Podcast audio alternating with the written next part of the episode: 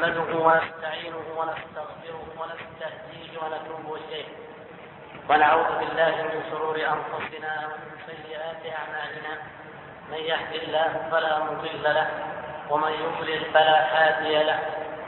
وأشهد أن لا إله إلا الله وحده لا شريك له. وأشهد أن محمدا عبده ورسوله صلى الله عليه وعلى آله وصحبه وسلم. أما بعد فتعلمون أيها الإخوة أننا في الدرس الماضي شرحنا الفقره العشرين من متن العقيدة وهي قول الإمام الطحاوي رحمه الله تعالى وضرب لهم آجالا بدأنا بشرحها وتطرقنا كما استطرد الشارح إلى العلاقة بين الدعاء والقضاء.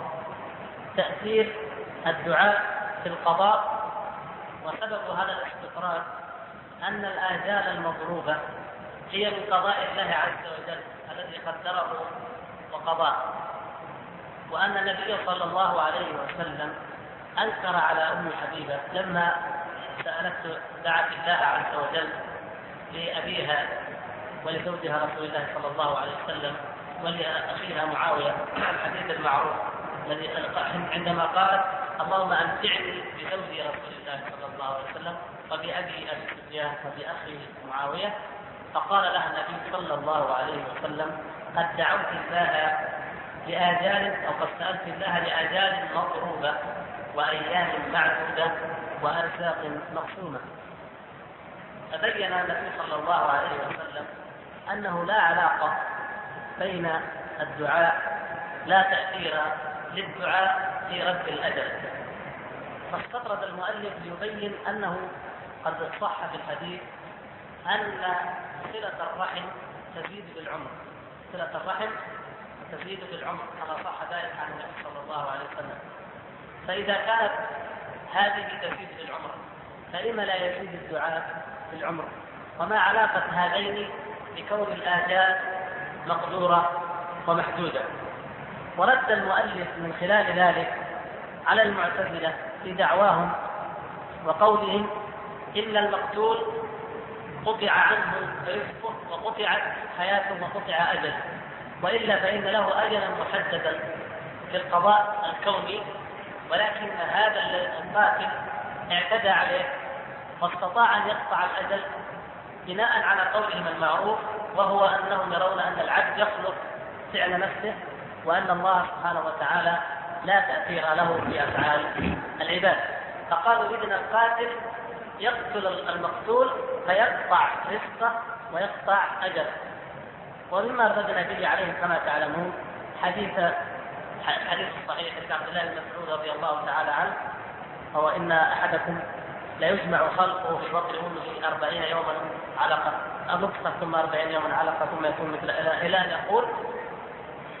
ثم يأتي يمر الملك على اختلاف الروايات لأن بعضها بعد الأربعين وبعضها يفهم منه بعد ثلاث الأربعينات 120 لا ندخل في هذا. المهم أنه ثم يؤمر الملك الملك بأربع كلمات. ينفخ فيه الروح ينفخ فيه الروح ويؤمر بحسب أربع كلمات. رزقه وعمله وأجله وشقي أم سعيد فمما يكتب والإنسان في بطن أمه عند نفس الروح في الأجل. المعتزلة لا تؤمن مثل هذه الأحاديث ولهذا يرد ترد عليهم ويرد عليهم بهذه الأحاديث الواردة في القدر. وكل الكتب التي آه، تكلمت في عقيدة السلف عندما تعلم الرد على القدرية سواء منهم المعتزلة أو الذين الشيعة لأنه كما سبق بينا أن الشيعة هم قدرية يردون عليهم بالأحاديث الواردة في القدر مثل هذا الحديث حديث عبد الله بن مسعود ومثل حديث البراء بن عازب الذي مر معنا في الحلقة السابقة لما كان النبي صلى الله عليه وسلم والصحابة في جنازة وغير ذلك من الأحاديث الكثيرة التي تدل على أن الله سبحانه وتعالى قد كتب مقادير كل شيء. ومنها ما سبق معنا في الحلقة الماضية وهو حديث عبد الله بن عمر في ان إن اول ما خلق الله القلم وأمره أن يكتب فكتب مقادير كل شيء قبل أن يخلق السماوات والأرض بخمسين ألف سنة ونحو ذلك من الأحاديث. هذه نرد بها عليهم.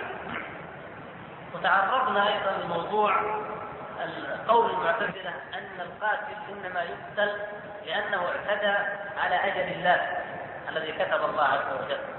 وكما رد المؤلف هنا أن القاتل يقتل عقوبة له على ارتكاب ما نهى الله تعالى عنه. من القتل لا على أنه اعتدى على أجل الله وقطع أجل الله إنما لأنه اعتدى على أمر الله الشرعي. تعدى أمر الله الشرعي وهو أن لا تقتل نفس بغير حق. فكان هذا اعتداء منه عليه وأيضا قصاصا لأهل المقتول من بعده وليس لما تصوره أولئك ثم وصلنا من ذلك إلى قاعدة أخرى وقاعدة عامة وهي أن هذا الباب الذي ضلت فيه القدرية من جهة باب الأسباب. القدرية من المعتزلة والرافضة ومن نحى نحوهم ضلوا في باب الأسباب والفلاسفة ضلوا ضلالا أكبر من ذلك حين قالوا إن الإنسان هو الذي يخلق فعل نفسه بالنسبة للمعتزلة والقدرية وحين قالت الفلاسفة أن هذه الأشياء تعمل بطبيعتها وهي التي تعمل وهي التي تحرك بطبيعتها وليس وراءها محرك ولا خالق. هذا كلام الفلاسفة والمعتزلة. وبالمقابل تطرقت الجبرية.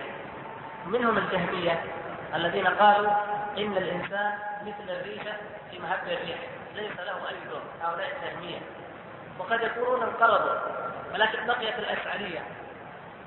الأشعرية ورثوا عن الجهمية جبر لكن حوروه قليلا. جاءوا بنظرية الكسب مما يقول الأشعرية في مثل هذا هذا الأمر يقولون إن الأسباب لا تؤثر بذاتها وإنما المؤثر هو الله. فيقولون مثلا إن الطعام لا يشبع والماء لا يروي والثوب لا يلبس يقول هذه الأفعال فاعلها هو الله منسوبها إلى الله هو الفاعل. وما هذه الأسباب إلا صور ومظاهر لا حقيقة لها. ها هنا غلو وها هنا غلو كما طلع إفراط وتفريط. فوقف أهل السنة والجماعة كما هو واضح من آيات الكتاب والسنة وكما هو عادة ومنهجهم دائما موقف وسط. موقف يتمثل على الأدلة الشرعية ومع العقل أيضا السليم والفطرة السليمة وهو أن الله تبارك وتعالى هو الذي خلق الأسباب ونتائجها فكل شيء منه وإليه هو الذي خلق. فعندما الإنسان يقتل القاتل الله هو الذي خلق فيه هذه القوة. على أنه يقتل وأعطاه الإرادة هو الذي أعطاه. وهو مؤاخذ لأنه فعل هذا باختياره مع أن الله تعالى أعطاه العقل. وأنزل عليه الشرع الذي يحرم عليه هذا الفعل. الأسباب لها اعتبارها. الطعام الله عز وجل هو الذي جعل الطعام يشبع وجعل الماء يروي مثلا. فهذا هو الخلق من الله الذي خلقه فإذا نسبنا الفعل إلى السبب فننسبه إليه لأنه من باب العلاقة المباشرة مع اعتقاد أن الله هو الذي خلق السبب والمسبب. فإذا قلنا مثلا أن الماء ينبت العشب. فهذا الكلام إذا قاله المؤمن مع اعتقاد أن الله هو الذي خلق الماء وهو الذي خلق العشب وهو الذي جعل الماء سببا في إنبات العشب فهو الذي خلق الأسباب خلق نتائجها ليس بذلك أي شيء.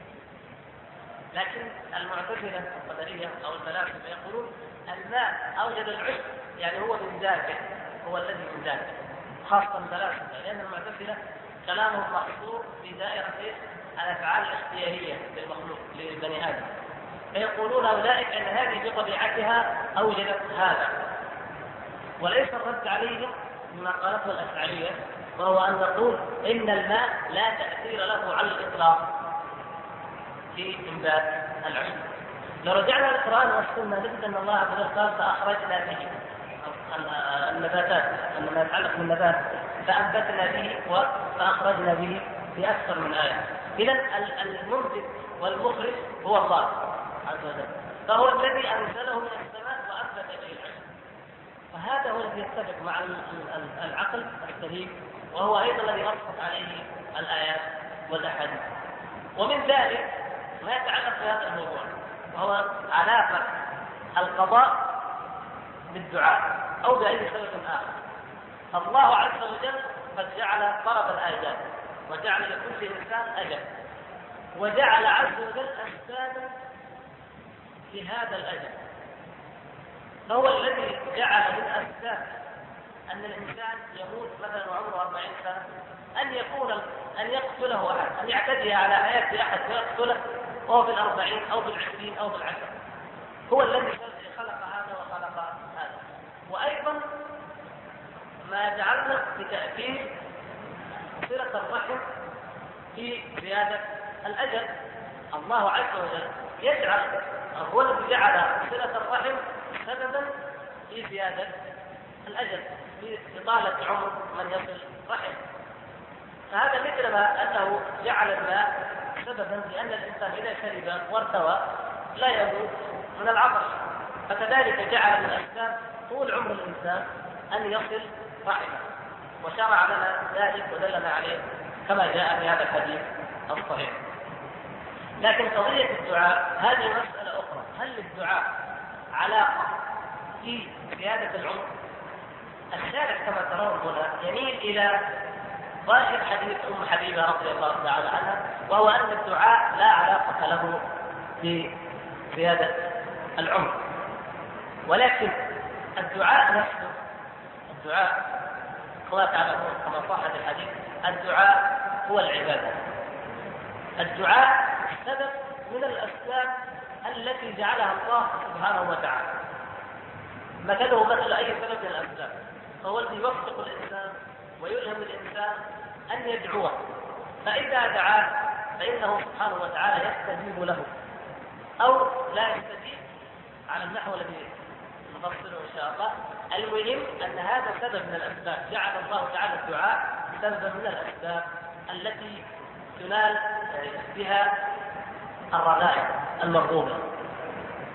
ولذلك يقول النبي صلى الله عليه وسلم كما في حديث الفراوده أحمد في المسند إن العبد إذا دعا الله سبحانه وتعالى بدعاء ليس فيه لم ولم يكن فيه إثم ولا قطيعه فإما أن يستجيب له إما أن يستجيب له الله عز وجل. وإما أن يعطيه من الخير مثله مثل الذي سال وإما أن يدفع عنه من الشر مثله. يعني الداعي إذا دعا الله عز وجل لا يخلو حاله من أحد هذه الثلاثة. إما أن يحقق الله عز وجل له ما دعا كأن يدعوه في مغفرة فيغفر له أو في رزق فيعطيه إياه أو في شر فيدفعه عنه مثلا أي أمر من الأمور. فيحقق الله عز وجل للداعي ما دعا. ولذلك لأنه سبحانه وتعالى وحده الرب والإله الذي يملك الكون كله نجد أنه يستجيب حتى للكفار لماذا يا إخوان؟ فكروا لو لم يستجب للكفار إلى من يلجأ الكفار؟ إلى من يلجأون؟ هو وحده ليس هناك ما يتصرف سواه فلما أخلصوا له الدعاء في حال الكرب ركبوا بالفلك وجاءتها الريح العاصفة من كل مكان أخلصوا بالدعاء دعوا الله مخلصين له الدين لئن أنجيتنا من هذه لنكونن من الشاكرين. إذا أخلصوا بالدعاء يستجيب لهم وهم كفار فهو أن من يجيب المضطر إذا دعاه ويكفر هو الذي يجيب المضطر وإن كان كافرا. سبحانه وتعالى. فهو الذي يستجيب. حتى للكافر المهم أن يكون الداعي صادقا. وشروط الدعاء وأداب الدعاء معلومة لديكم جميعا إن شاء الله. يعني منها أن يكون الدعاء لله أن يدعى الله وحده. من دعا غير الله فقد أشرك بالله عز وجل. ما دام قلنا كما إن الدعاء هو العبادة. وقال ربكم ادعوني أستجب لكم. إن الذين يستكبرون عن عبادتي سيدخلون جهنم داخلين. فسمى الله عز وجل الدعاء عباده وأبدله من العبادة.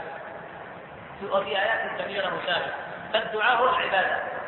يعني كل العبادة المراد من عبادتنا جميعا نعبد الله كلها الحقيقة دعاء. الفاتحة لما ذكر نتامل فيها ثناء وبعدها إيش؟ دعاء. قال قسمت الصلاة بيني بين عبدي نصفين ثم قال ولعبدي ما سأل في الأخير. فهو, فهو سؤال وهو دعاء. اهدنا الصراط المستقيم. وبعد أن نختتم الصلاة نقول اللهم رب اغفر لي ونستغفر الله عز وجل في أثناء الصلاة نقول رب اغفر لي. المقصود أن العبادات الغرض منها هو الدعاء. ندعو الله عز وجل. الدعاء هو العباده فنحن ندعو الله فمن أول شرط للدعاء أن يكون مدعو الله عز وجل. وأن يدعى باسمائه وصفاته أو يتوسل إليه بأفعال صالحة عملها المخلوق. نسأله سبحانه وتعالى بكل اسم هو له. مثلا اللهم اني اسالك بكل اسم هو لك. سميت به نفسك أو انزلته في كتابك أو انت باحد من خلقك مثلا إلى آخر الدعاء المعروف. أو يقول الإنسان اللهم صل بأنك أنت الله الذي لا إله إلا هو الحي القيوم أو نحو ذلك. فهذا أفضل الأنواع. أن تسأل الله عز وجل بأسمائه وصفاته. أو تسأله سبحانه وتعالى بعمل صالح عملته أنت. مثل ماذا؟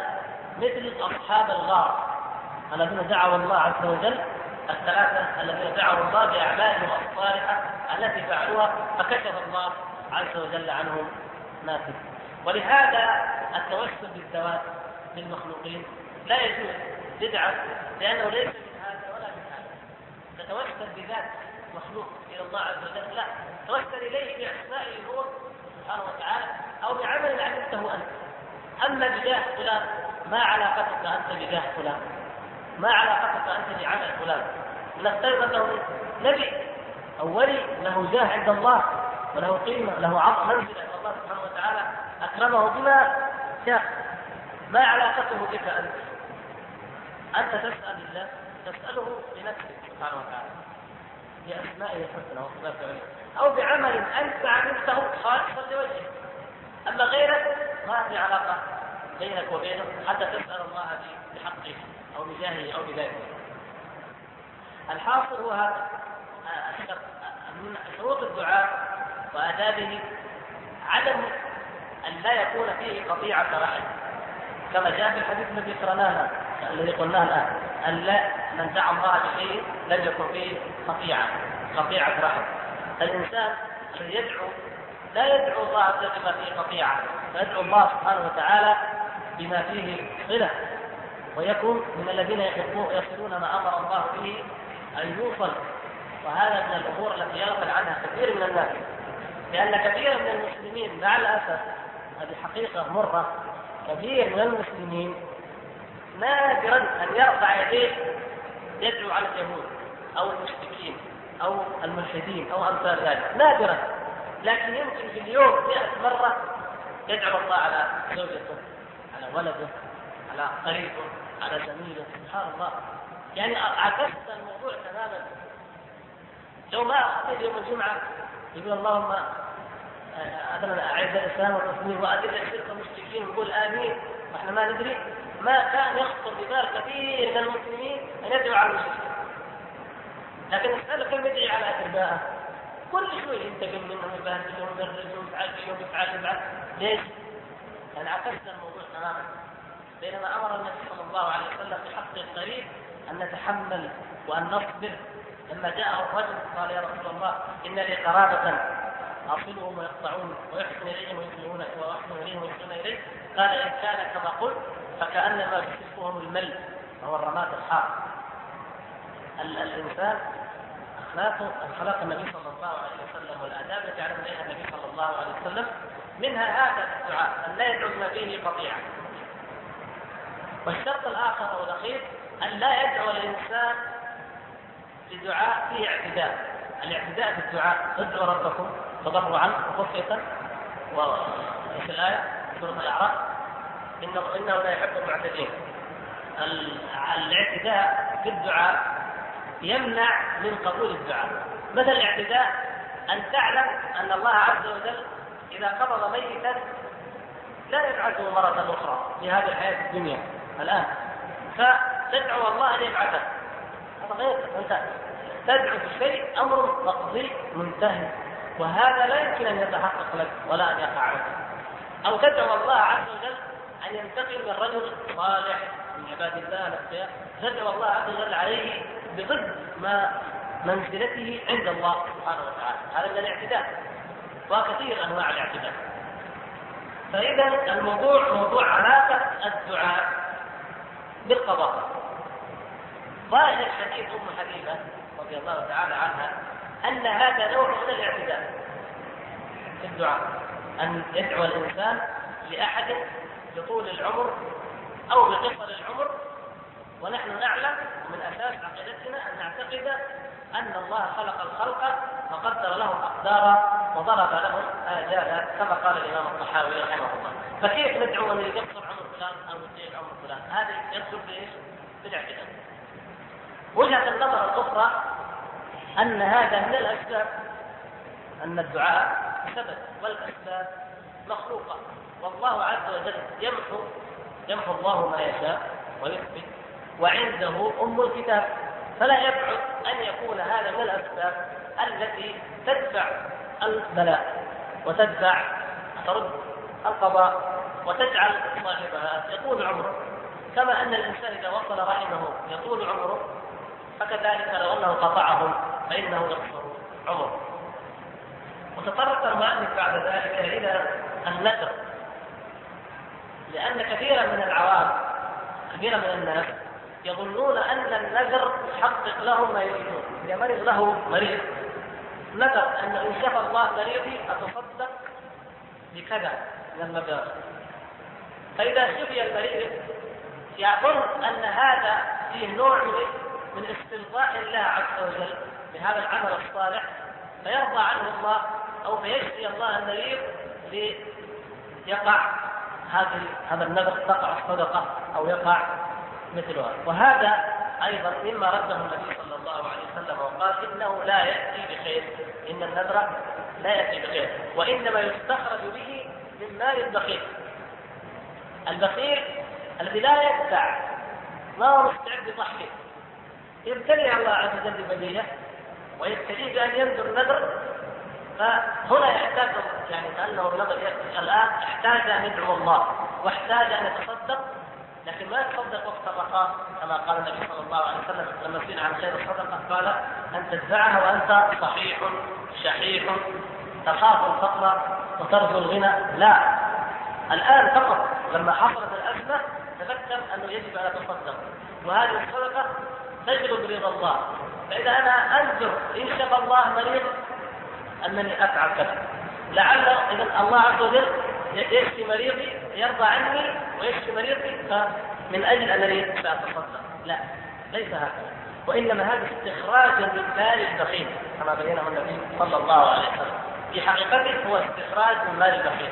وإلا فإن المؤمن في وقت الرخاء يتصدق ويعطي فإذا نزلت به نافلة يسأل الله عز وجل ولا ينظر يسأل الله.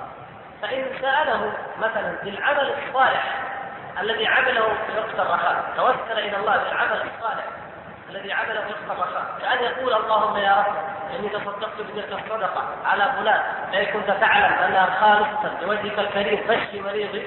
كما فعل أصحاب الغار هنا يكون الدعاء في محله وتكون تلك الصدقة في محلها لأنها في وقت الذي حصلت فيه كان وقت رخاء والآن في وقت الشدة يلجأ العبد إلى ربه سبحانه وتعالى. هذا الذي يعني ثم بعد ذلك سبق المؤلف إلى قوله إلى كأنه يريد أن يعني يجمع أطراف القضية بأن قال اعلم أن الدعاء يكون مشروعا نافعا في بعض الأشياء دون بعض.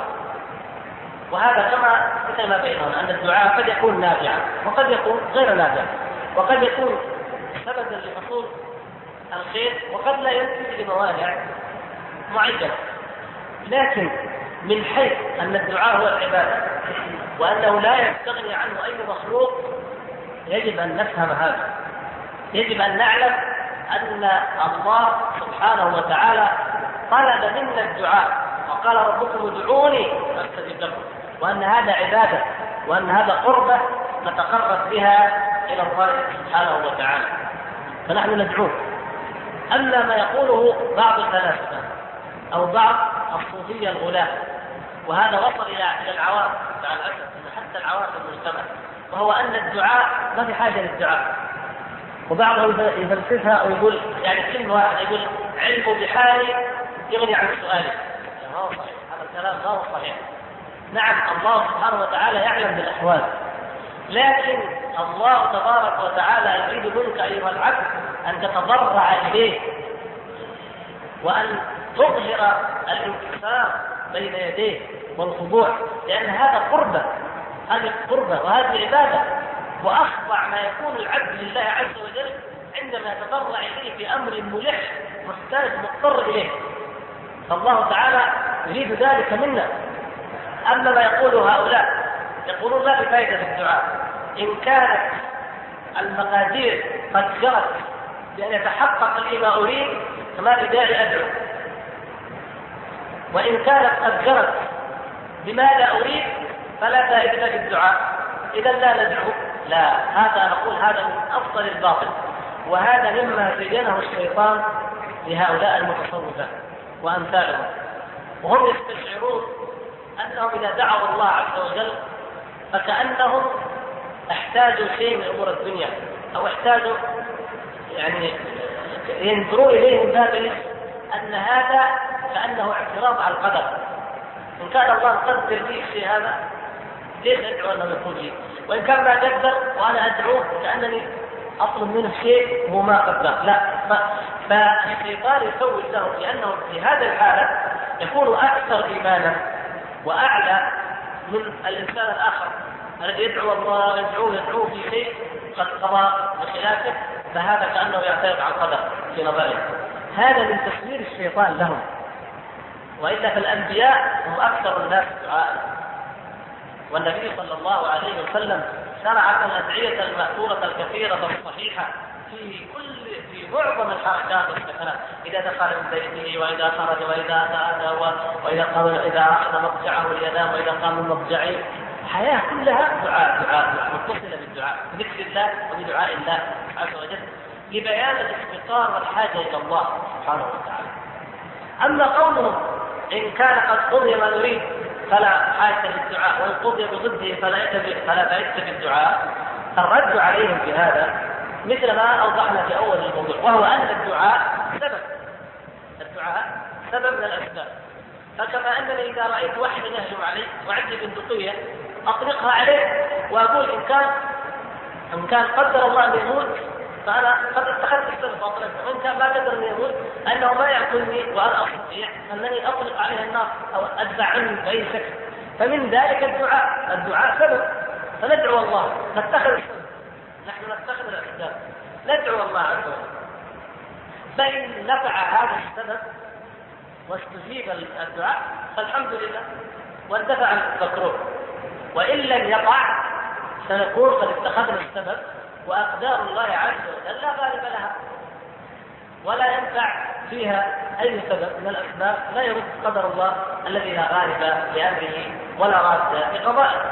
ومن هنا نفهم أنهم مخالفون للعقل وللشرع وأن الحق الذي عليه السنة والجماعة في هذه المسألة كما في غيرها من المسائل هو الموافق للنصوص وللنقل والموافق كذلك أيضا للعقل والفطرة السليمه عند التأمل. يقول وأما قوله تعالى وما يعمر من معمر ولا ينقص من عمره إلا في كتاب بعض العلماء لما قرأ هذه الآية قالوا إن العمر يزيد وينقص يعني عمر كل إنسان يقبل الزيادة ويقبل النقصان كل إنسان في ذاته إذا لو أن الإنسان اجتهد في الطاعة أو بذل أسباب من السلامة والوقاية يزيد عمره. ولو أن الإنسان قصر إذا ينقص عمره. بناء على أن الضمير وما يعمر من معمر ولا ينقص من عمره يعود على إيه؟ على ذات الإنسان الواحد. يرد عليه المؤلف يقول أن خرج ذلك أنه بمنزله من يقول عندي درهم ونصفه. ونصفه يعني نصف الدرهم. هل هو الدرهم الذي عندي؟ لا نصف درهم آخر. لكن هذا الضمير عود لفظي فقط. عود لفظي وليس حقيقة الشيء. إذا معنى الآية على هذا المعنى ما يعمر من معمر ولا ينقص من عمره يعني من عمر اي أي إنسان آخر فلا يعمر إلا في أي معنى ذلك؟ لا يزيد عمر أحد ولا ينقص عمر أحد إلا في هذا هو معنى الآية. فما آه، من ما مد الله تعالى بعمره حتى يصل إلى مرحلة الضعف الأخيرة الشيبة وأيضا من قضى الله تعالى بأن يموت وهو طفلا وهو طفل هذا وهذا كل ذلك في كتاب. طيب إذا قلنا إن الآجال مقدرة ومضروبة وأن كل ذلك في الكتاب وأنه قد تؤثر بعض الأحداث ولا تؤثر في ذلك يأتي موضوع هل الأقدار هل هذه الأقدار مما ينفق أو مما لا ينفق؟ هذه وقع فيها الخلاف. نقرأ إن شاء الله ما ذكره الشارح رحمه الله ثم نشرح وقيل الزيادة.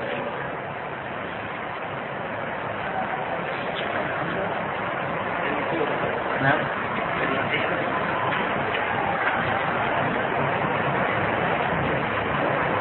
وأما قوله وأما قوله.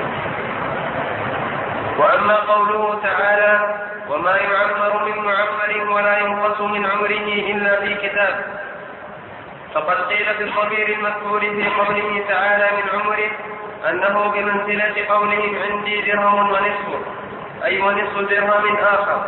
فيكون المعنى ولا ينقص من عمر معمر آخر. وقيل الزيادة والنقصان في الصحف التي في أيدي الملائكة.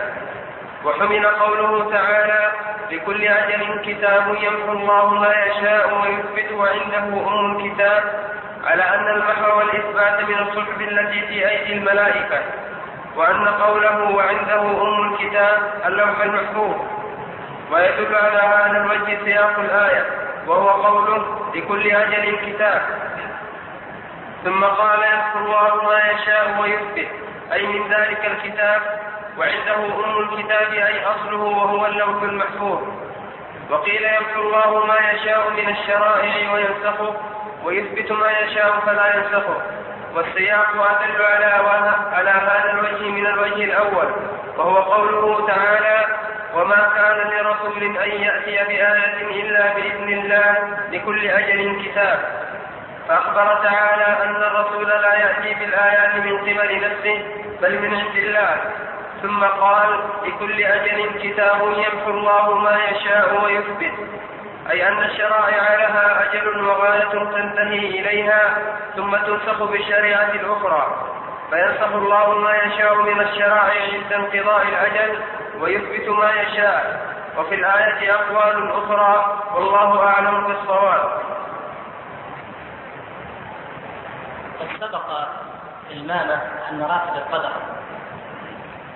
وأن هذه المراتب بحسب الزمن هناك تقدير يومي. هناك تقدير سنوي. هناك تقدير عمري على العمر كله وهناك تقدير كوني على عمر الكون كله.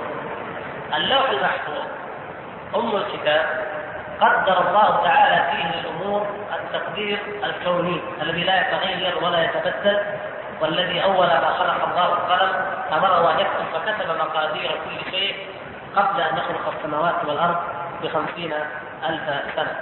هذا لا يتغير ولا يتبدل. أما التقدير اليومي فإنه عز وجل كما قال كل يوم هو في شأن. فهو آه، يرفع ويخفض ويعطي ويمنع. والتقدير السنوي في ليلة القدر وهي ليلة واحدة كما تعلمون في العام هذه يقدر الله عز وجل فيها ما سيقع في ذلك العام فهذه هذا التقدير على مستوى العام في العمر كله. يعني كل سنة من أزمنة العمر الكوني جميعا لها ليلة فيها ليلة قدر تقدر فيها ما يقع في تلك السنة من الآجال ومن الأرزاق ومن الحياة ومن الموت. وما أشبه ذلك.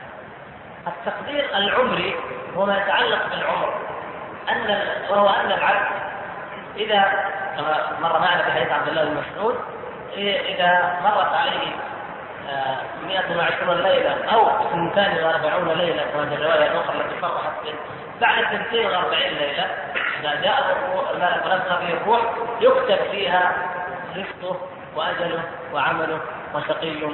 أم سعيد هذا التقدير ليش عمري على مستوى عمر الإنسان. وهذاك تقدير على مستوى عمر الكون كله وهناك تقدير سنوي وهناك تقدير يومي. آه، يقول بعض العلماء لكي نجمع بين الآيات آه، هذه الآيات والأحاديث ونعرف هل هناك نص في أقدار الله عز وجل وتغيير أم ليس فيها نص ولا تغيير؟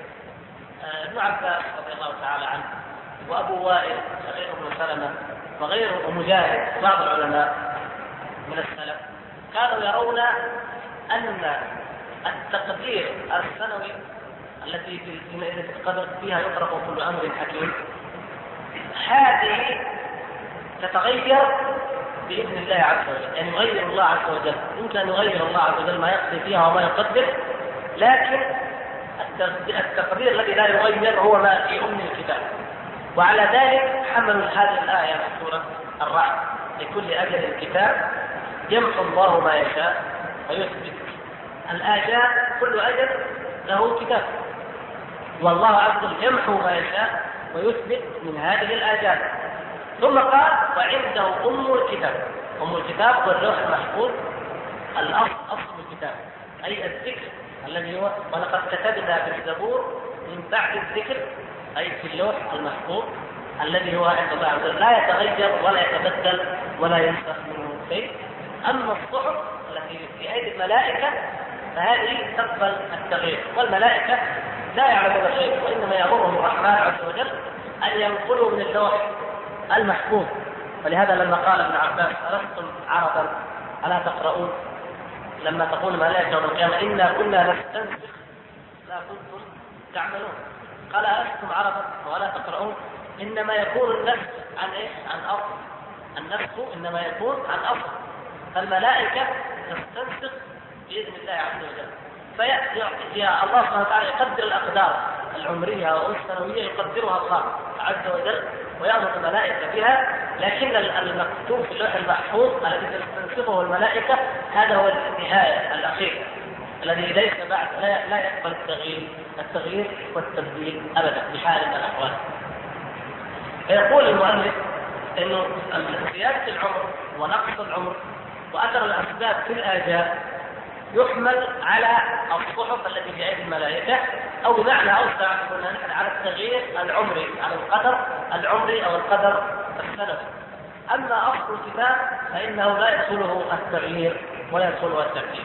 فيقول على ذلك وجه هذه الآية أنه كما بينا كما لكل أجل كتاب ثم قال يمحو الله ما يشاء ويثبت أي من هذه الاجال وعنده أم الكتاب التي لا محو فيها ولا تغيير وإنما هي دائما مثبتة. بعض العلماء الذين لا يرون ذلك وبالتالي لا يرون اثرا للأسباب في الاجال يقولون لا إن الآية هذه آية الرعد ليست في موضوع علاقة الدعاء بالقضاء والأجل وإنما هي في موضوع الشرائع ليست في الكتابة التي هي الكتابة القدرية الكونيه القضائيه إنما هي في الشرائع والاديان بدليل أول الآية كما قال الله عز وجل وما كان لرسول أن ياتي بآية إلا بإذن الله لكل أجل كتاب. يمحو الله ما يشاء ويثبت وعنده أم الكتاب فيقولون إن ظاهر الآية وهذا ترجحه الشارع كما سمعتم أن الآية تدل على أن الأنبياء لا يأتون بآيات ولا بشرائع من عند أنفسهم وإنما يأتي يعطيهم الله سبحانه وتعالى ذلك وجعل لهذه الشرائع اجالا لكل أجل كتاب. فإذا انتهى الأجل بطلت تلك الشريعة والعمل بها وتاتي شريعة أخرى تنسخها ثم قال بعد ذلك يمحو الله ما يشاء ويثبت وعنده أم الكتاب الحقيقة أن هذا الرجل وإن كان الشارع رحمه الله هو الذي رجح لكن لو تأملنا نجد أنه على هذا المعنى إيش يكون معنى أم الكتاب؟ يكون معنى أم الكتاب شريعة محمد صلى الله عليه وسلم لأنها هي التي نسخت جميع الشرائع ولم ينسخها أي شخص فلا يتناسب أن نقول وعنده أم الكتاب من على أن اعتبار أن أم الكتاب هي شريعة محمد صلى الله عليه وسلم. يعني مما يثبت الرجحان هذا المعنى أن هذا لا يتناسب. لكن لو قلنا أن أم الكتاب هو اللوح المحفوظ لكان ذلك المعنى مضطردا. وأما أول السياق وما كان لرسول أن يأتي بآية إلا بإذن الله فلا تعارض بينه وبين ما بعده لأن الله عز وجل يبين أن الأنبياء لا يأتون بشيء من عند أنفسهم وإنما يأتون بأمر ما يعطيهم اياه الله تبارك وتعالى. ثم قال بعد ذلك لكل أجل كتاب أي أن الآجال مكتوبة ومقدرة سواء ما كان منها للأعمار أو لغيرها للشرائع أو لغيرها العام لكل أجل كتاب. ثم يمحو الله ما يشاء ويثبت وعنده حكم الكتاب تكون خاصة بالأقدار التي يقدرها الله عز وجل. ولا شك أن إعطاء الرسل الآيات هو من أقدار الله عز وجل أيضا. فيكون في الآية انتقال من معنى إلى معنى آخر مع وجود علاقة ورابطة بينهما ولا يشترط أن يكون الآية أن تكون الآية وآخرها. والآية التي بعدها كلها في موضوع واحد هو سياق أول الآية الأولى. أن هذا الذي يظهر والله أعلم ويترجح هو خلاف ما رجحه الشارع هنا. وهو أن الآجال هي الآجال المعلومة المعروفة وأم الكتاب هو اللوح المحفوظ. قال المؤلف في الآية أقوالا أخرى والله أعلم بالصواب من أراد أن يطلع ويستفصل الآيات في الأقوال الأخرى فليراجع تفسير الآية في تفسير ابن كثير رحمه الله لأنه أطال في هذه الآية وذكر الأقوال عن الصحابة وعن التابعين ومن بعدهم والموضوع يحتمل النظر ويقبل إذا نظر من أراد أو من ترجح لديه فيه شيء فلا بأس إن شاء الله تعالى وبهذا نكون قد أكملنا شرح الفقرة العشرين وننتقل إلى الفقرة الحادية والعشرين إن شاء الله. قوله ولم يخفى عليهم شيء قبل أن يخلقهم وعلم ما هم عاملون قبل أن يخلقهم. فإنه سبحانه وتعالى يعلم ما كان وما يكون وما لم يكن أن لو كان كيف يكون. كما قال تعالى ولو ردوا لعادوا لما نهوا عنه. وإن كان يعلم أنهم لا يردون ولكن أخبر أنهم لو ردوا لعادوا. كما قال تعالى ولو علم الله فيهم خيرا لأسمعهم ولو أسمعهم لتولوا وهم معرضون. وفي ذلك رد على الرافضة والقدرية والذين قالوا إنه لا يعلم شيئا قبل أن يخلقه ويوجده. وهي من فروع مسألة القدر وسيأتي لها زيادة بيان إن شاء الله تعالى. الفقرة الحادية والعشرون قال الإمام الطحاوي رحمه الله ولم يخفى عليه شيء قبل أن يخلقهم وعلم ما هم عاملون قبل أن يخلقهم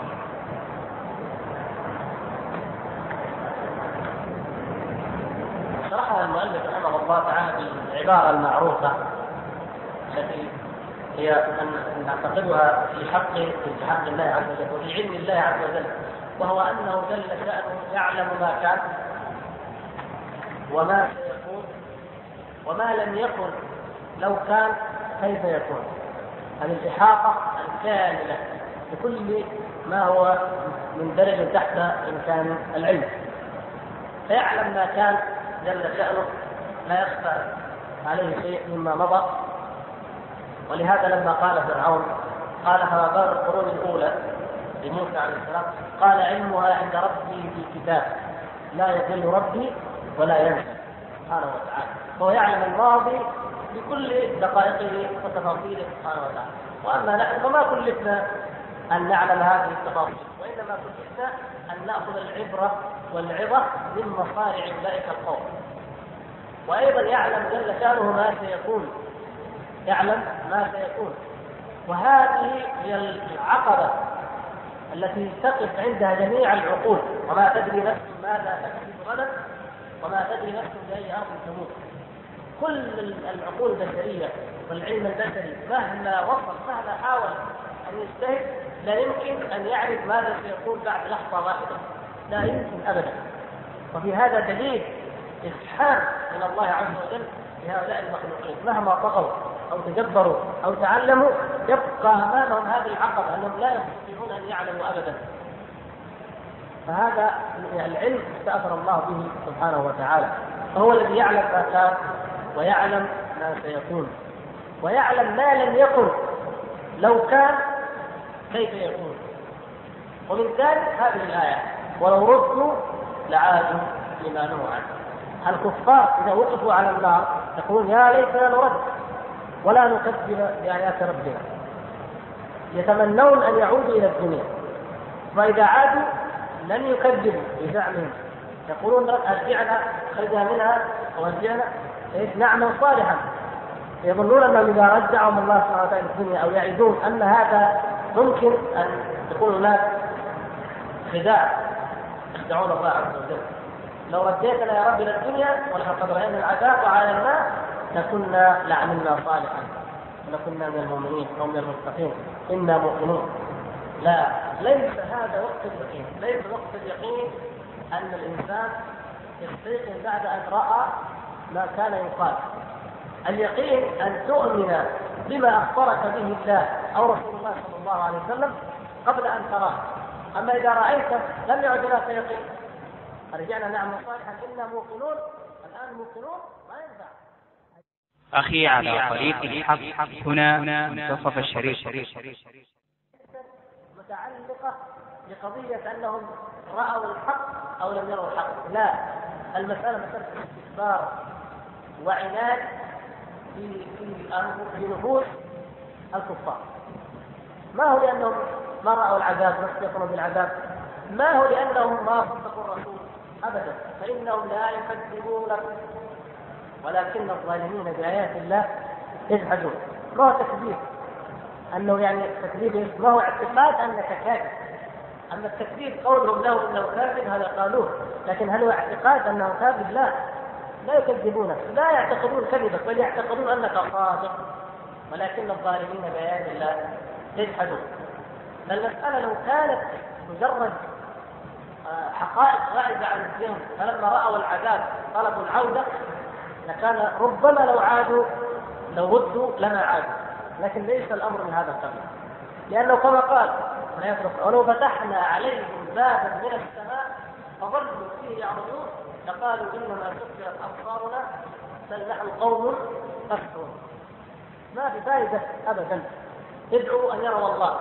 ادعوا أن يطلعوا في السماء. يعني يقولوا توجيهنا بايه يا محمد. طيب ما في آية أعظم على الإطلاق؟ خاصة الآن في عصرنا هذا البشر.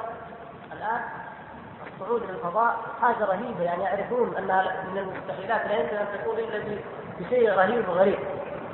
فلو فتحنا عليهم باب من السماء هذه الحاجة العظيمة الصعبه وعرف به من السماء ورأوا ما فيها بعد ذلك على الأرض حلمنا شوية شفنا حاجات والان رجعنا ما لماذا؟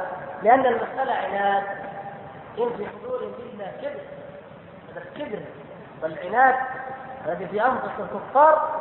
لن يقبلوا الحق مهما يروا من آية. وإن يروا كل آية لا يقبل.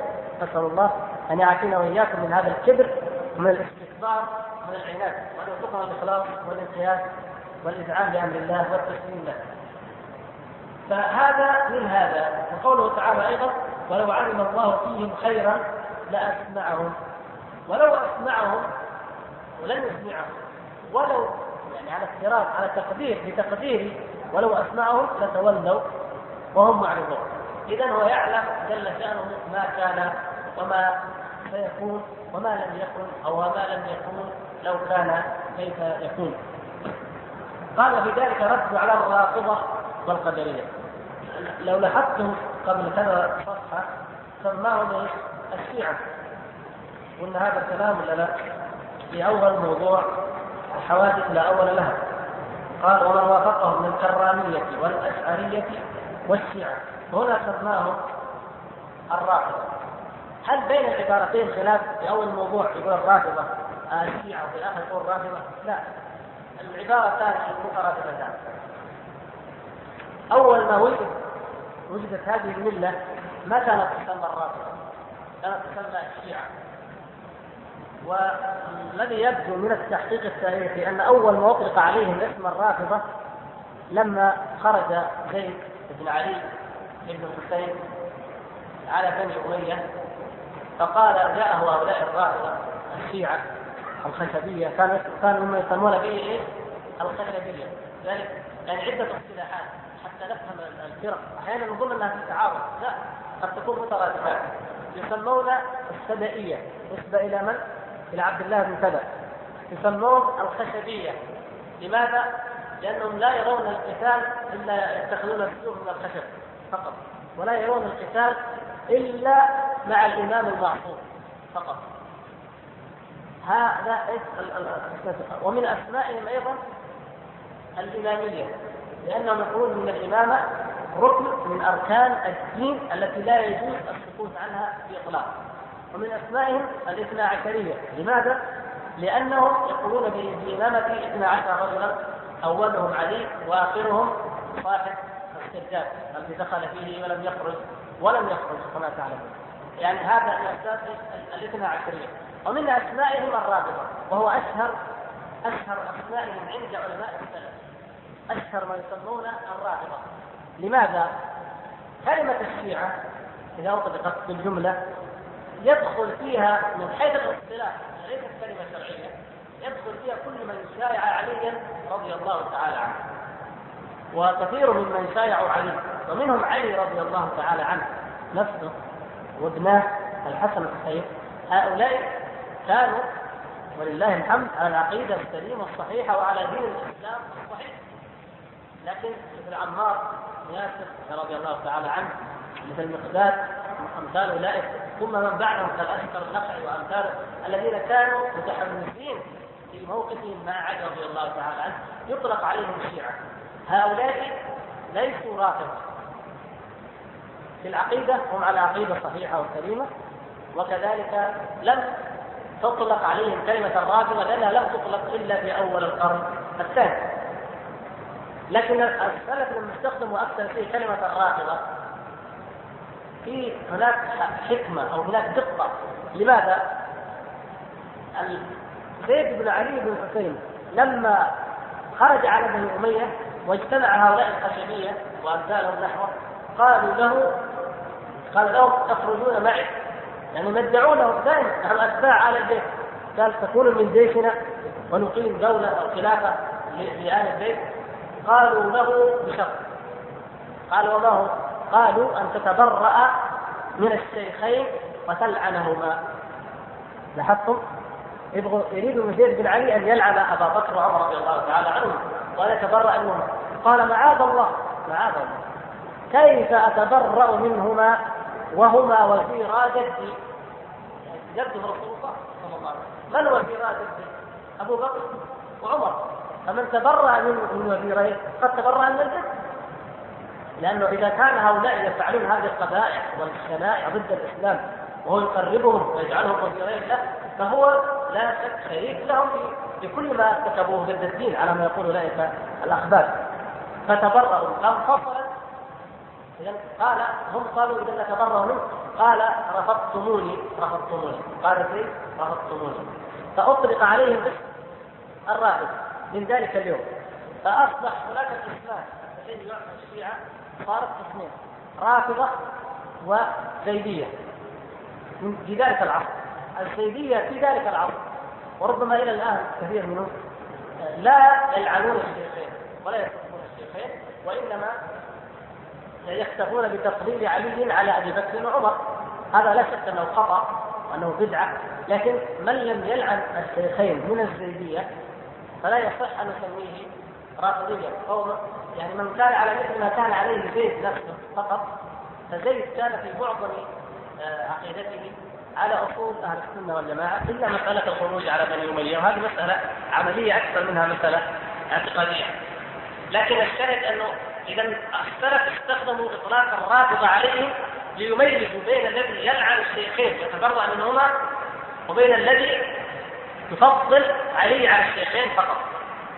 وزي ما قلنا في الأول أن أن الشيعة اقسام المفضلة والسبابة والغالية والزنادقه فأصبحت منذ عهد أصبح الرافضة هم هذه الفئة التي انتشرت وتسمى الاماميه وتسمى الاثنا عشرية.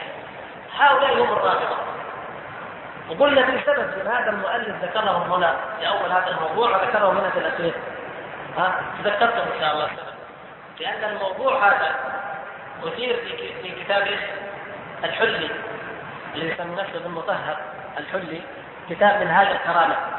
رد عليه شيخ الإسلام ابن تيمية في كتاب منهاج السنة النبوية في نقد كلام الشيعة القدرية أو كلام الشيعة والقدرية. والظاهر من دون الواو لأنه الشيعة القدرية يعني هو شيعي قدري هذا الحلي وأمثال الشيعة وقدرية. والشارح هنا ينقل من نفس كلام شيخ الإسلام ابن تيمية ويرد على هؤلاء على هذه الطوائف. ومنهم الشيعة الذين أنكروا القدر وكان لهم هذا الخلاف مع أهل السنة في القدر. وإلا في أول امرهم لم تكن القدرية شيعية. كان أول من تكلم بالقدر غيلان الدمشقي. هذا لم يكن شيعيا ولم يتلقى عن الشيعة. لكن مالوا فيما بعد إلى مذهب القدرية. وإلى مذهب المعتزلة وقد بينا فيما مضى بعض الاسباب التي جعلت الشيعة يميلون إلى مذهب القدرية ومذهب آه، المعتزلة ويتبنونه. ولذلك نجد إنه إلى الآن الزيدية والرافضه الاثنا عشريه كلاهما الان يدينان من حيث العقيدة في الاسماء والصفات والقدر بمذهب المعتزلة. وكتب المعتزلة هي التي تقرر عندهم وتدرس. نتيجة الاندماج الذي حصل من أيام النوبختي وامثاله في القرن الثالث وما بعد. هذه هي الفقره الحادية والعشرين. نقرأ الثانية والعشرين إن شاء الله. قوله وأمرهم بطاعته ونهاهم ونهاهم عن معصيته ذكر الشيخ الأمر والنهي بعد ذكره الخلق والقدر إشارة إلى أن الله تعالى خلق الخلق لعبادته كما قال تعالى وما خلقت الجن والإنس إلا ليعبدون وقال تعالى الذي خلق الموت والحياة ليبلوكم أيكم أحسن عملا بعد أن ذكر أنه سبحانه وتعالى خلق الخلق وقدر لهم أقدارا وضرب لهم آجالا وأنه لم يخفى عليه شيء قبل أن يخلقهم وعلم ما هم عاملون قبل أن يخلقهم قال وأمرهم بطاعته ونهاهم عن معصيته فالكلام الأول يتعلق بماذا؟ بالأمر الكوني. الأمر الكوني. هو أنه عز وجل خلق وقدر الآجال وعلم ما كان وما سيكون. هذه هذا أمره الكوني وقضاؤه وقدره الكوني. ثم انتقل الحديث عن؟ عن أمره الشرعي. فقال وأمرهم بطاعته ونهاهم عن معصيته. فذكر كما ذكر المؤلف وما خلقت الجن والإنس إلا ليعبدون الذي خلق الموت والحياة ليبلوكم أيكم أحسن عملا. الأمر والنهي هذا ابتلاء من الله عز وجل لبني آدم. ولذلك كان الخيار لهم فيه. فمع تقديره لاجالهم وارزاقهم وعلم ما سيعملون كونا وقدرا ابتلاهم بالامر والنهي ليطيعه من اطاعه ينجو وليعصيه من عصاه فيهلك. فينجو هذا على بينة ويهلك هذا عن بينة وتقوم الحجة عليهم من أنفسهم وتظهر آثار أسمائه الحسنى سبحانه وتعالى. تظهر آثار صفات الله وأسمائه. لما سمى نفسه الغفور الرحيم يظهر تظهر مغفرته ورحمته لهذا المخلوق لما يرحمه. ولما يذنب يستغفر الله عز وجل. لما سمى نفسه الكريم سبحانه وتعالى يظهر أثر كرمه وهو أن العبد يفعل الحسنة التي لا حول له فيها ولا قوت بل هي من الله عز وجل وفقه لها وأعطاه القوة عليها ثم يقابله الله عز وجل بأن يجعل له عشرة أمثالها إلى سبعمائة ضعف إلى أضعاف كثيرة في بعض الحسنات يظهر كرمه عز وجل. ولهذا كما مما يربط له علاقة بموضوع الدعاء.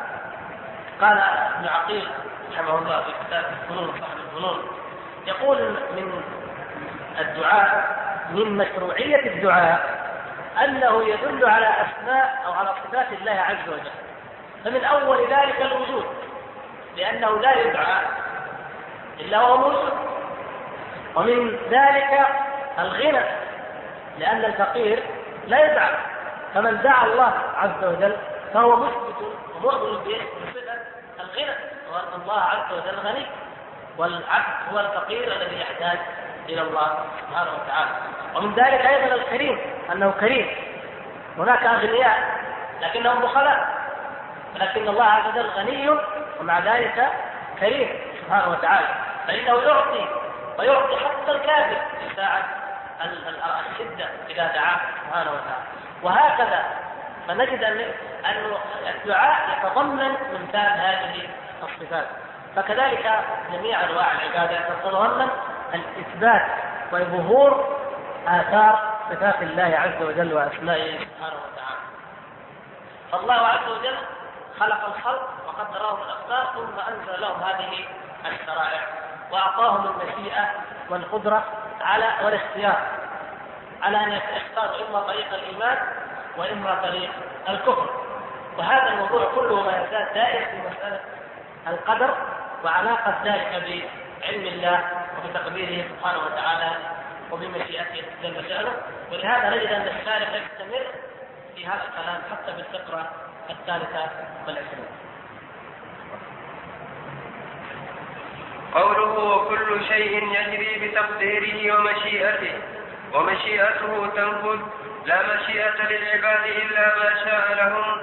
فما شاء لهم كان وما لم يشأ لم يكن. قال تعالى وما تشاءون إلا أن يشاء الله. إلا أن يشاء الله. إن الله كان عليما حكيما. وقال وما تشاءون إلا أن يشاء الله رب العالمين. وقال تعالى ولو أننا نزلنا إليهم الملائكة وكلمهم الموتى وحشرنا عليهم كل شيء قبلا ما كانوا ليؤمنوا إلا أن يشاء الله. وقال تعالى ولو شاء ربك ما فعلوه. وقال تعالى ولو شاء ربك لآمن من في الأرض كلهم جميعا. وقال تعالى فمن يرد الله أن يهديه يشرح صدره للإسلام ومن يرد أن يضله يجعل صدره ضيقا حرجا كأنما يصعد في السماء. وقال تعالى حكاية عن نوح عليه السلام إذ قال لقومه ولا ينفعكم نصحي إن أردت أن أنصح لكم إن كان الله يريد أن يغويكم. وقال تعالى من يشاء الله يضلله ومن يشاء يجعله على صراط مستقيم. إلى غير ذلك من الأدلة على أنه ما شاء الله كان وما لم يشاء لم يكن. وكيف يكون في ملكه ما لا يشاء؟ ومن أضل سبيلا وأكثر ممن يزعم أن الله شاء الإيمان من الكافر والكافر شاء الكفر فغلبت مشيئة الكافر مشيئة الله. تعالى الله عما يقولون علوا كبيرا. فإن قيل يشكل على هذا قوله تعالى سيقول الذين أشركوا لو شاء الله ما أشركنا ولا آباؤنا. وقوله تعالى وقال الذين أشركوا لو شاء الله ما عبدنا من دونه من شيء. وقوله تعالى وقالوا لو شاء الرحمن ما عبدناهم ما لهم بذلك من علم إن هم إلا يخرصون. فقد فقد ذمهم الله تعالى حيث جعل جعلوا الشرك كائنا منهم بمشيئة الله. وكذلك ذم إبليس حيث أضاف الإغواء إلى الله تعالى إذ قال رب بما أغويتني لأزينن لهم في الأرض ولأغوينهم أجمعين. قيل قد أجيب على هذا بأجوبة من أحسنها أنه أنكر عليهم ذلك لأنهم احتجوا بمشيئته على رضاه ومحبته وقالوا لو كره ذلك لو كره ذلك وسخطه لما شاء.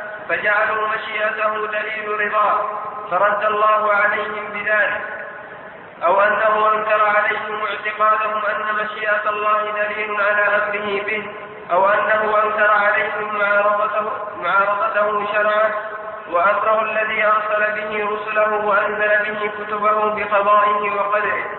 فجعلوا المشيئة العامة دافعة للأمر فلم يذكروا المشيئة على جهة التوحيد وإنما ذكروها معارضين بها لأمره دافعين بها لشرعه كفعل الزنادقة والجهال إذ أمروا أو إذا أمروا أو احتجوا بالقدر. وقد احتج سارق على عمر رضي الله عنه بالقدر فقال وأنا أقطع يدك بقضاء الله وقدره. يشهد لذلك قوله تعالى في الآية كذلك كذب الذين من قبلهم. فعلم أن مرادهم التكذيب فهو من قبل الفعل. من أين له أن الله لم يقدره أطلع الغيب. فإن قيل فما يقولون في احتجاج آدم؟ كما تقول فإن قيل فما تقولون في احتجاج آدم على في احتجاج آدم على موسى عليهما السلام بالقدر؟ إذ قال له أتلومني على أمر قد كتبه الله علي قبل أن أخلق بأربعين عاما؟ وشهد النبي صلى الله عليه وسلم أن آدم حج موسى أي غلب عليه بالحجة الفقرة كلها متماسكة كما ترون وموضوعها هو موضوع الاحتجاج بالقدر إثبات مشيئة الله عز وجل والرد على المستجدين بالقدر ورد بعض شبهاتهم كما في الشبهة الشبهة الإبليسية والشبهة الشركية. شبهة المشركين وشبهة إبليس اللعين حينما احتج هؤلاء وهؤلاء بقدر الله عز وجل. يقول المؤلف وكل شيء يجري بتقديره ومشيئته. سبحانه وتعالى. ومشيئته تنفذ لا مشيئة للعباد إلا ما شاء لهم فما شاء لهم كان وما لم يشاء لم يكن. واستدل الشارع على ذلك بالآيات الكثيرة المعروفة وما تشاءون إلا أن يشاء الله رب العالمين. وأمثال ذلك من الآيات كما في قوله يشاء الله ومن يرد الله أن يهديه ويشرح صدره للاسلام ونحوها من الآيات التي سمعتموها؟ هذه الآيات تدل على أن مشيئة الله عز وجل شاملة ونافذة لا يلد ولا يخرج عنها شيء. ردا على دعوى المجوس وردا على دعوى المجوس هذه الأمة الذين اتبعوهم في ذلك وهم القدرية من المعتزلة وغيرهم. فإن الله سبحانه وتعالى قد كتب مقادير كل شيء وما شاءه سبحانه وتعالى فإنه كائن ولا بد من هداية المهتدي ومن كفر الكافر ومن معصية العاصي ومن أمثال ذلك. فكل ذلك لا يخرج عما شاءه الله عز وجل وعما كتبه وعما قدره وقضاه والمسألة معروفة وواضحة. لكن الشبهة التي وقعت في المشركين والتي وقعت في إبليس اللعين من قبل لما قال ربي بما اغويتني بما اغويتني يعني الاحتجاج هنا. يعني لانك أو بكونك قد أغويتني. هذا الاحتجاج الذي ذكره. لأزينن لهم في الأرض. بما أغويتني لأزينن لهم في الأرض. كأنه يقول إنما سوف أفعله من التزيين ومن الإغواء إنما هو بسبب أنك أغويتني. يعني كأن هذا سببه هذا. والمشركون لما قالوا لو شاء الله ما أشركنا ولا آباؤنا. وقالوا لو شاء الرحمن ما عبدناه. أحتج المشركون على عبادتهم للأصنام بأن الله سبحانه وتعالى لو شاء ما أشركوا وعلى تحريمهم لما أحل الله بأن الله عز وجل لو شاء ما حرم من دونه من شيء كما في آه، سورتي الأنعام والنحل وأنهم لو شاء الله ما عبدوا هذه الآلهة. الرد على إبليس وعلى المشركين قد سبق بيانه. في أكثر من مرة لما تعرضنا لموضوع القدر فيما سبق. ويلخص الآن في هذه الأوجه التي ذكرها المؤلف نشرحها لتتضح يقول من, أو من أول الأوجه ومن أحسنها أنه أنكر عليهم أنهم احتجوا بمشيئته على رضاه ومحبته. يعني يقول المشركون ما دام الله شاء أن نعبد هذه الأصنام إذا هو راضي أن نعبدها. ولهذا جاء التكذيب جاء التكذيب تكذيبهم جاء لماذا؟ ببعثة الرسل بإرسال الرسل. قال بعد ذلك في سورة النحل ولقد بعثنا في كل أمة رسولا أن اعبدوا الله واجتنبوا الطاغوت. فليس الأمر كما يزعمون؟ لو أنه تعالى بما أنه شاء ذلك كان راضيا عنه فلماذا يرسل رسلا ينهون عنه؟ لو كان راضيا عنه لماذا يرسل الرسل وينزل عليهم الكتب ويعطيهم الآيات والحجج البينات؟ لينهوا الناس عن هذا الفعل إذا كان راضيا به اذا لا مشيئته نعم هو شاء وهو أراده نعم. لكن ليس ليس ذلك دليلا على أنه راضي عنه. فاحتجوا هم احتجوا بمشيئته على رضاه ومحبته. وقلنا أن هناك فرق وأنه لا تلازم بين المشيئة وبين المحبة. فقد تشاء الإنسان كيف من له المثل الاعلى جل شانه أنت قد تشاء فعل من الأفعال يقع وأنت تكره وقوعه لكنك تريد أن يقع فإذا وقع تنتقم مثلا ممن فعل. فنعم هناك هناك غاية أو حكمة هذا حق. حتى في كفر الكفار يوجد حكمة لله عز وجل فنشرحها إن شاء الله. لكن كون أنه هو لما أن قدر عليهم أو شاء لهم الكفر أنه راضي بالكفر ولا يرضى لعباده الكفر سبحانه وتعالى. ولو كان يرضى الكفر لعباده لما أرسل إليهم الرسل يحذرونهم وينهونهم عن الشرك ثم عذبهم ودمرهم إذا أصروا على معاندة الرسل واصروا على الشرك. هذا القول. والقول الآخر اعتقادهم أن مشيئة الله دليل على أمره به. يقولون أنه ما دام الله شاء فاذا هو أمر به. وإذا فعلوا فاحشة قالوا وجدنا عليها آباءنا. هذه حجة. والله أمرنا بها. والعياذ بالله. شوف هذه حجج من من حجج المشركين الباطلة. الداحضة أنهم يحتجون على ما يفعلون بأن الله أمر به والله سبحانه وتعالى لا يأمر بالفحشاء. لذلك قال أتقولون على الله ما لا تعلمون هذا من التقول على الله عز وجل بغير علم لأنه لا يأمر بالفحشاء سبحانه وتعالى. والوجه الثاني يكون قريبا من بعض. أنهم عارضوا مشيئته وقدره بشرعه فردوا شرعه الذي أنزله على رسله وكتبه ردوه لماذا؟ لمشيئته فكيف تردون شرعه لمشيئته؟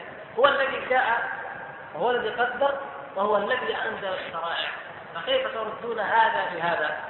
هذا من باب العلاج ومن باب الاستكبار على الله عز وجل أن يرد أمره ووحيه بشرعه. ان أن يرد بمشيئته شرعه وأمره ونهيه يرد لماذا؟ بمشيئته وبقدره. ولذلك قال في سورة الأنعام كذلك كذب الذين من قبلهم. أي أن هذه هذا التكذيب حصل من الكفار. فليس الأمر أن هؤلاء يثبتون القدر. ليست القضية أن هؤلاء المشركين أو إبليس اللعين يثبتون قدر الله عز وجل. فيجي واحد يعترض يقول كيف تقولون أن المشيئة ثابتة؟ والله عز وجل أنكر على الكفار لما قالوا لو شاء الله ما عبدناه ولو شاء الله ما أشركنا. فنقول أن الكفار لم يقولوا ذلك إيمانا منهم بالقدر. لم يقولوا إيمانا منهم بالقدر. وإنما قالوه اعتراضا منهم على الأمر وعلى التوحيد. أما من يقوله إيمانا بالقدر فهذا حق كما فعل عمر رضي الله تعالى عنه. لما اعترض السابق على القدر اعترض على الأمر بالقدر قال كيف تقطع يدي يا أمير المؤمنين؟ لما جاء إلى عمر رضي الله عنه فأمر بقطع يدي قال كيف تقطع يدي يا أمير المؤمنين؟ وما سرقت إلا بقدر الله وقضاء الله. هذا قدر من الله. كيف تقطع يدي؟ هذا حجة المشركين. مثل حجة المشركين مثل حجة إبليس الذي امثالهم أنهم يحتجون بالقدر على فعل المعاصي. لكن الموحد يحتج بالقدر ويدخل القدر عليه على الطاعة وعلى التوحيد. فقال أمير المؤمنين أجاب أمير المؤمنين بجواب الموحدين. قال أنت سرقت بقدر الله وأنا أقطع يدك بقدر فقطع يده. فعلمنا أن الله قدر أن يده تقطع. والا لو لم يشاء الله لأن لو لم يشاء الله. أن تقطع يدك. ولو لم يقدر الله أن تقطع يدك. هل كان عمر سيقطعها؟ لا. اذا هذه بقدر الله وتلك بقدر الله. نعم. لكن هذا فعلها يعترف ويحتج بالقدر وهو كاذب. فلو أنه كان المشروع وان هذا الرجل كان المشروع وقال السارق إنما هذا تقدر عليه ما فرقتك لما قبل. ولا أخذ بيده ودعا إلى أمير المؤمنين وقال اقطع يد هذا فإنه سرقني لكن يتملص من أمر الله ومن حد الله اعتل بالقدر. أما عمر رضي الله عنه فانه قطع يده فقال هذا من قدر الله أيضا لأنه لا تعارض بين أمر الله بين شرع الله وبين قدره فلا تعارض بين إقامة الحد وبين القدر بل إنما تقام الحدود بقدر الله عز وجل. وهذا دليل على كمال فهم الصحابة رضوان الله تعالى عليهم لهذه الأمور. فإنهم لو كانوا كما يقول المتفلسفة والمتكلمون أن الصحابة ما خاضوا في هذه المباحث ولا اتقنوها كانوا مشتغلين بالجهاد وبالفتوحات وما فهموها واستوعبوها. لا ليسوا كذلك. بل كانوا يفهمون غاية الفهم ولكن لم يخوضوا فيها ولم يحتاجوا أن يتحدثوا عنها إلا بما ورد وهو كثير وهو كافي. ومن ذلك هذا الذي ورد عن عمر رضي الله تعالى عنه. آه، نأجل الحديث عن احتجاج آدم وموسى عليهما السلام بالقدر بقية هذه المسألة إلى الدرس القادم إن شاء الله تعالى. صلى الله وسلم.